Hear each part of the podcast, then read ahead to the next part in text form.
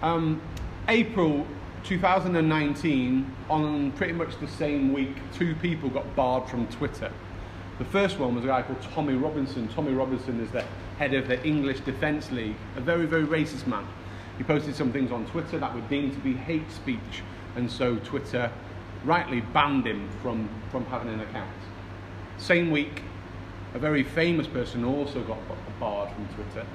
Uh, she would probably be considered one of the greatest human beings ever to live. She is also dead now, but yet she was still barred from Twitter. Uh, someone had posted a tweet from Mother Teresa who said some incredible things during her life, gave her life to serve the poor, but someone had tweeted something that she said that somebody deemed at Twitter deemed to be offensive and so barred Mother Teresa from Twitter. Amazing, bizarre. Sometimes somebody who's considered really amazing is suddenly and swiftly told that they are not. We had it with a girl who lived over the road from us. We had this amazing relationship with this girl who was started to come to church. We had a, she was brilliant. She looked after Willow when she was little. We um, did so much together. She's in, our, in and out of our house. But overnight, she suddenly, something switched that we still to this day don't really know the story behind what happened. But she decided she hated us. She never came to church again. She disappeared. She soon moved out of the estate. And from being really involved in our lives and loving her, her and her loving us, it totally switched. And that's what happens in the early church. A couple of weeks ago, Ian was sharing about these guys who, uh, after the Holy Spirit had come at Pentecost, they began to teach and preach, they began to share all their possessions. And there's this phrase that says um, that they found favor with all people. As the church is growing, everybody loved those new guys that were following Jesus. Those people who, who believed in Jesus found favor with everybody, whether it was from the poorest to the richest to the government to whoever it was, they had real favor then suddenly things begin to change. Peter and John do that bit where they like lift the lame man out who can't walk and he suddenly starts to walk and a miracle happens. And then you get uh, them in, accused in front of like all the senior guys and they're told not to talk about jesus anymore. It's a secret. From now on it's got to be a secret. But the problem with the people that have seen and heard and experienced jesus they just can't keep it to themselves. And so all the favor that they began to experience starts to get shut down and people begin to react in a bad way. And that's where you find uh, the story of Stephen. So Stephen is one of the followers of Jesus. He thinks Jesus is real. He has heard the stories of Jesus being killed on the cross, being put in a tomb, raising to life, coming back and seeing some people before going to heaven. He's one of those guys. And he's following the teaching of what are called the apostles, the 12 apostles who were like the original disciples, apart from Judas, who is a baddie and he's dead already. They're following the apostles, right? And so people start to complain. And there's this group of guys called the Freemen of the synagogue. They've got a special synagogue called the Freemen Synagogue. And it's those guys who decide they're going to make it hard for the new Christians. And so they start to complain. They say, It's great that you're telling everybody about Jesus, but what you've forgotten to do is care for the poor.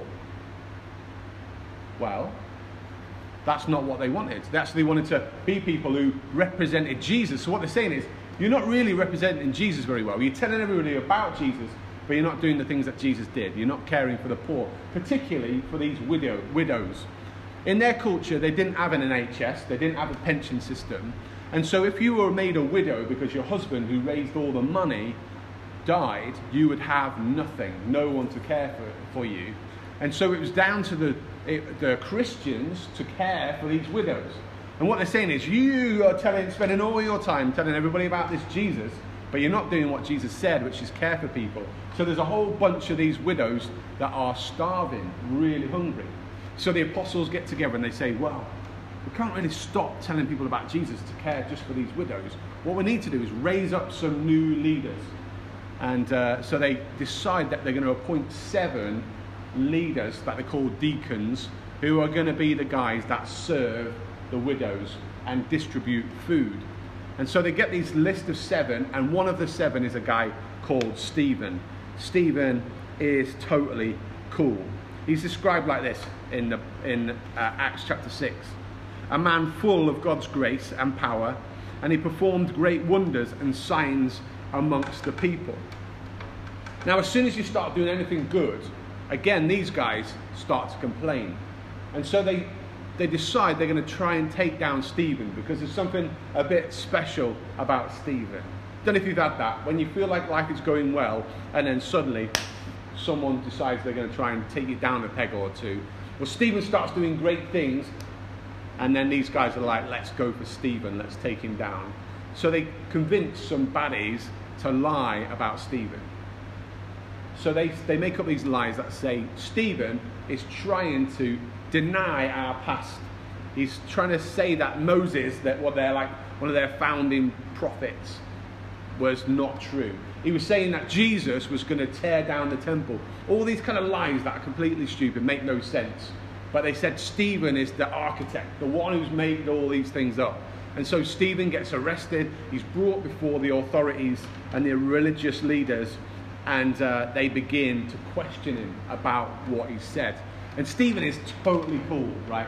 Because he, when he's given his chance to speak, he stands up in front of them and then he gives them their entire history. He starts off with Abraham and he works them all the way through their history in this amazing speech that pretty much says, Look, I haven't been saying anything bad about it. I know it all. I believe it all. All that you've seen written in the scriptures is true. And so he takes them all the way through their history and then he lands on Jesus. And that's where it gets bad. Because as soon as he's coming into land, he starts saying things about them. He says, You guys have got it wrong because you guys have got a stiff neck. A stiff neck means they're unwilling to look anywhere else. You know, when you've got a stiff neck, have you ever had a crick, crink in your neck or crick, what's it called? Crick. A crick in your neck. You know, when you feel like it hurts to move anyway. He's saying you guys have like got a stiff neck. You won't look at any other way. You've just got your head fixed and you refuse to be changed.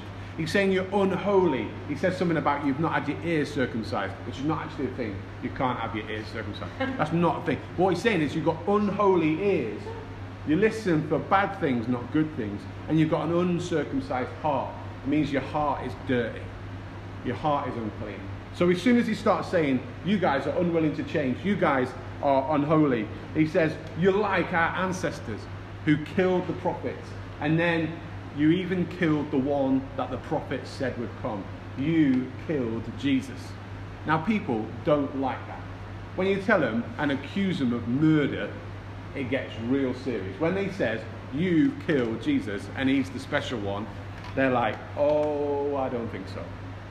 And so it says they get angry. I love it how, like in the Bible, they describe people who get angry. I think the word is, um, it says they gnashed their teeth. That's how angry they were. I love that image. I love to imagine. They just like get so angry, they gnash their teeth. That's what he gets. They're absolutely livid. The writer says they gnash their teeth.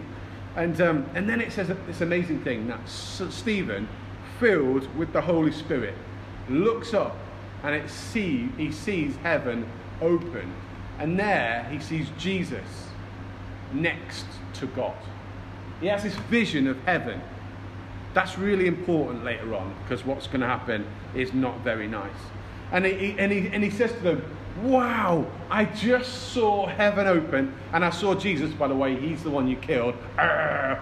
Uh, he is next to God. What he's, what he's saying is, I can see heaven and the one you killed is equal to God. And they are so mad it says they run at him, they rush at him, and they start to beat him. And they grab him and they drag him out outside of the city, outside of the town. They drag him out and then they begin to throw stones at him. That is not very nice. Not a nice thing to do.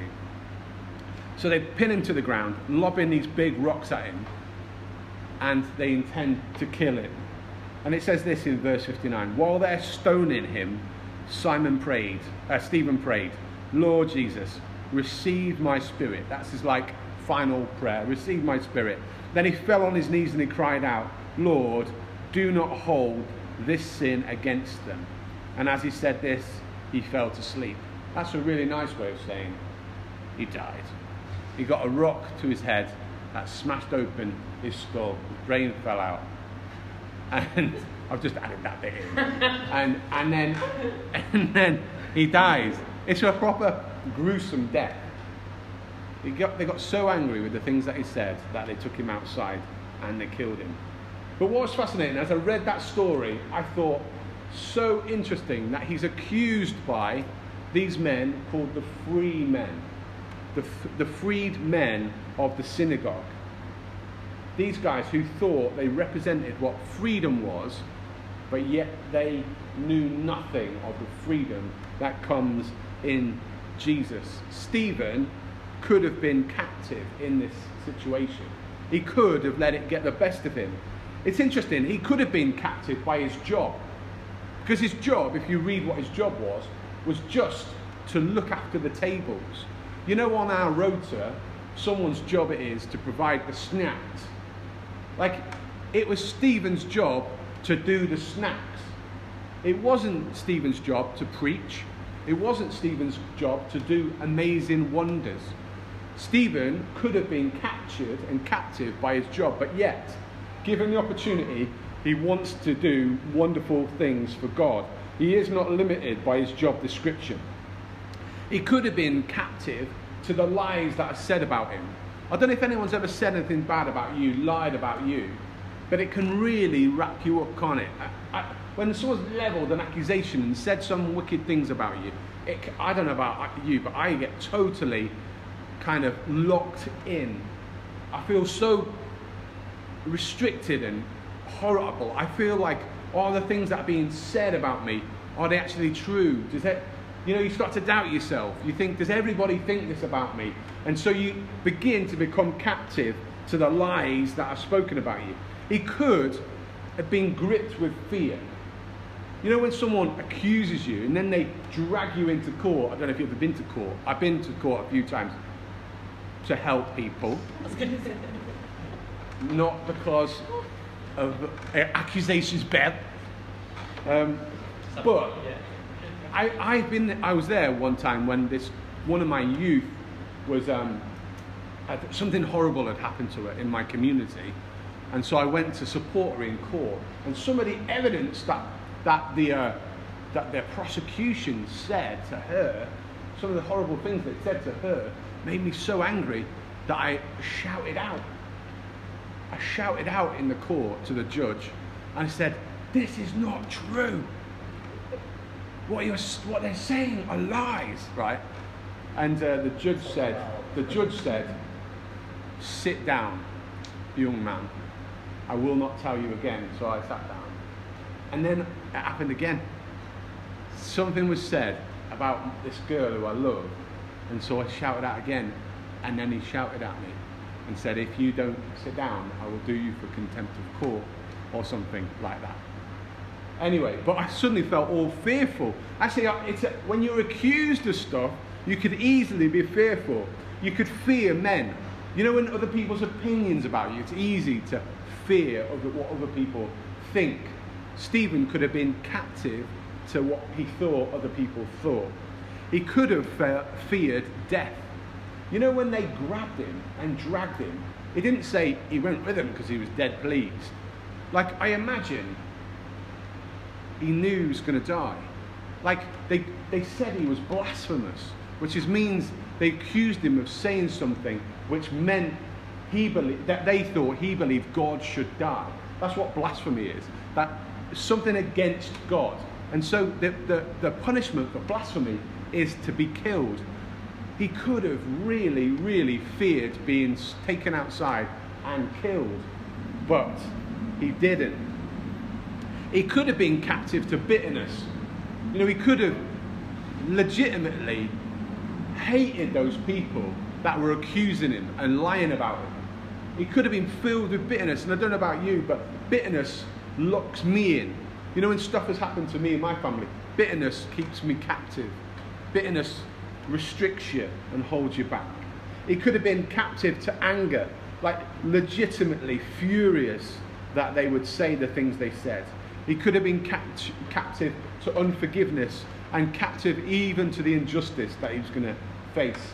But yet, Stephen is not captive. Stephen is free. Ste- Stephen has an amazing freedom. And I was trying to think, what is it that brings freedom? How do we live in light of freedom? And it comes for Stephen because he's exchanged his life for the life of Christ. This is what happens when we begin to understand what Christ has done for us. We recognize that he faced the accusation, he faced the injustice, he faced lies, and he faced death. He faced fear in the face. And so when we find ourselves in times of difficulty, we need to rec- recognize that Jesus faced all these things and he has exchanged his life for us. He's faced all those things so that we don't have to. And when Jesus left, he said this amazing thing My peace I give you, my freedom I give you. So Jesus went from this earth, leaving peace and leaving us freedom.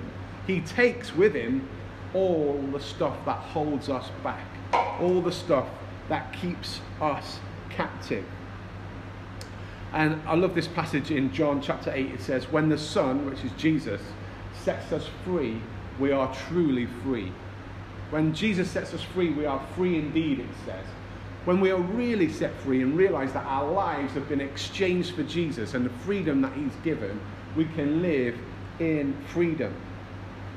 Nikki was saying, telling me about uh, this guy called Tim Keller who writes a great book.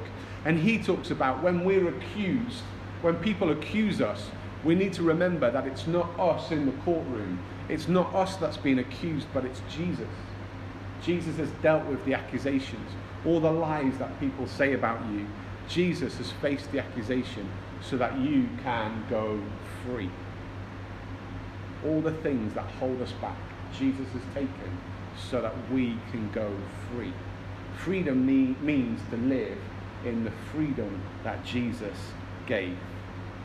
And so when we think about our past and how easy it is to be trapped by our past, there's things in my life that can easy tra- easily trap me in some negative thinking, some stuff that I did when I was young that I really wish I hadn't done. My past can trap me. But yet Jesus says, I took your past, I give you my freedom. I can easily get trapped by money the need for money, what I need to spend, what, you know, and all that kind of stuff. But I feel like Jesus says, let me free you from that. Give me that, and I'll give you my freedom. I can sometimes get uh, uh, trapped by fear fear of what's going to happen tomorrow, fear about what's happened in the past, fear about what's happening right now. And I feel like Jesus says, Give me your f- fear, and I will give you my freedom. I don't know what traps you and keeps you captive. I don't know whether it's stuff that's happened to you or stuff that is worrying you about the future. And maybe that's where I wanted to land today. Just have a think about the things that trap you and keep you in. And remember that Jesus says, Give me those things and I will give you freedom. When we understand freedom, we understand that God is in control Freedom says that God will make sense of where we're at. Freedom says that our future is with Him.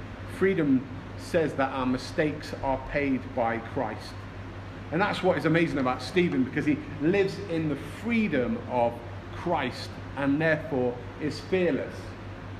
You know, he, in this moment of most fear, when everyone's accusing him, he knows he's just about to die, he looks up to heaven and sees God. He has a bigger, an eternal view. Freedom lifts us out of our present situation, the stuff that holds us in. It lifts us out and shows us God's view of things. He looks up and he sees Jesus next to God. You know why Jesus is next to God? It's so that Jesus can talk to God about us. There's a passage that talks about Jesus intercessing, which means uh, standing in the way of God and us. Jesus speaks to God about us all the time. And he whispers into the ear of his Father and says, I love them. Can you help them? I love them. Can you help them? And he looks up to heaven and he sees Jesus next to God and he knows it's going to be okay. And I love that even in the face of this real like persecution and he's facing death, he's able to say, Forgive them, God. Like in that moment where he could say, Get them, God.